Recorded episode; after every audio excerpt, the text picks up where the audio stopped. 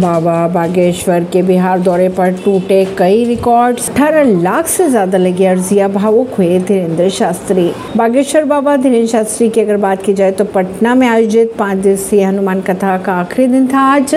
कथा पूरी करने के बाद धीरेंद्र शास्त्री पटना एयरपोर्ट से चार्टर्ड प्लेन से मध्य प्रदेश के छतरपुर के लिए रवाना हो गए। हालांकि इससे पहले वे भावुक भी दिखे। बिहार यात्रा की अगर बात की जाए तो इस दौरान बाबा बागेश्वर और उनके भक्तों ने कई नए कीर्तिमान स्थापित कर दिए। बिहार में शनिवार 13 मई से 17 मई तक धीरेंद्र शास्त्री उर्फ बागेश्वर बाबा का दरबार चल रहा था। 5 दिनों की अगर बात की जाए तो बिहार यात्रा के दौरान बाबा बागेश्वर और उनके भक्तों ने कई नए कीर्तिमान स्थापित कर दिए है। अगर बात करें बाबा बागेश्वर सरकार के दरबार में अर्जी लगाने की तो सभी पुराने रिकॉर्ड्स टूट चुके हैं। पटना से लेकर नौबतपुर तक की अगर बात की जाए तो तरेत पाली मठ तक सब कुछ बागेश्वर सरकार के रंग में रंगा हुआ दिखाई दे रहा था। ब्रोके अगर माने तो बाबा बागेश्वर के बिहार दौरे का जब ऐलान हुआ तो उसके बाद से सियासत भी शुरू होने लगी थी। 12 लाख से ज़्यादा अर्जियां बाबा के दरबार में देखी गई।